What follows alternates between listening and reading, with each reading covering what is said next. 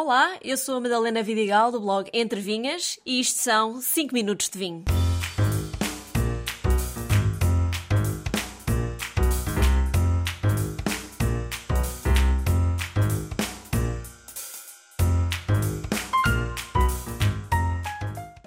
Tem espumantes, tem tintos de baga, tem leitão e ovos moles. Chegou a vez de falar da região da Bairrada. E o vinho que tenho comigo tinha que ser da bairrada e incontornavelmente feito com 100% baga. É o caso deste Marquês de Marialva da adega de Cantanhede. Já provei vários anos e todos incríveis, mas 2017 foi um ano especialmente bom em Portugal e este vinho não é exceção. Tem muita fruta preta, como amoras e cerejas, bastante presentes e na boca é macio, elegante e com um final bem longo. Uma das coisas que mais gosto na bairrada é a diversidade de tudo estilos de vinho, da paisagem de serra e mar, da gastronomia e por isso posso dizer que é das minhas regiões preferidas em Portugal. Aqui podem visitar produtores de vinho e espumantes que envelhecem sem pressa em caves antigas, escuras e bolorentas, ao mesmo tempo que conhecem produtores mais modernos com adegas de design do século XXI. Considera-se bairrada toda a região vitivinícola entre o Rio Mondego a sul e o Rio Voga a norte e ainda entre o Oceano Atlântico e as serras do Bussac e Caramulo. Os conselhos são Águeda, Anadia, Aveiro, Cantanhede, Coimbra, Oliveira do Bairro, Vagos e Mialhada.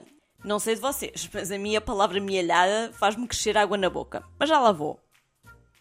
Antes disso, a denominação de origem controlada, DOC Bairrada, para vinhos tintos e brancos foi criada em 1979 e só depois, em 1991, foi estabelecida para os espumantes. Os solos por aqui são geralmente argilosos e arenosos. Para ser considerado vinho DOC Bairrada, as castas tintas recomendadas são Baga, Castelão, Moreto, Toriga Nacional e Tinta Pinheira. Recentemente foi permitido plantar também castas internacionais como a Cabernet Sauvignon, Syrah e Merlot. A casta baga é a variedade de tinta dominante da região e normalmente é plantada em solos argilosos. Os vinhos feitos com baga têm bastante cor e acidez vincada, pelo que precisam de tempo para se revelar. Se bebidos ainda jovens, são intensos e com bastantes taninos, mas com o passar dos anos tornam-se muito equilibrados e elegantes. Esta casta tinta é poderosa e por isso pouco consensual, mas faz delícias dos consumidores exigentes que gostam de vinhos diferentes e com personalidade.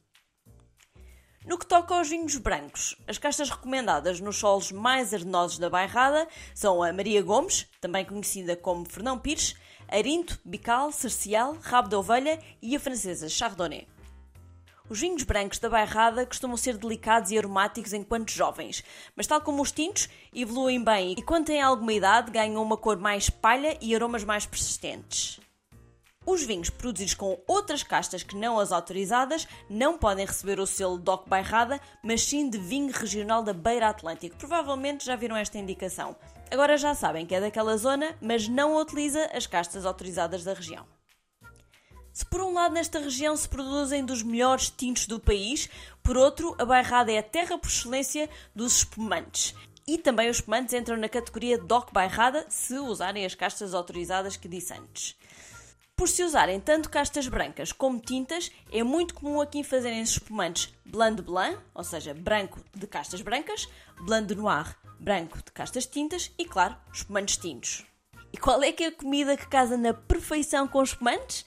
Uma das sete maravilhas gastronómicas de Portugal e que, logo por coincidência, também é um dos ex-libris da bairrada: o leitão assado. Ah, pois é, quem é que nunca foi de propósito à bairrada só para comer leitão com espumante?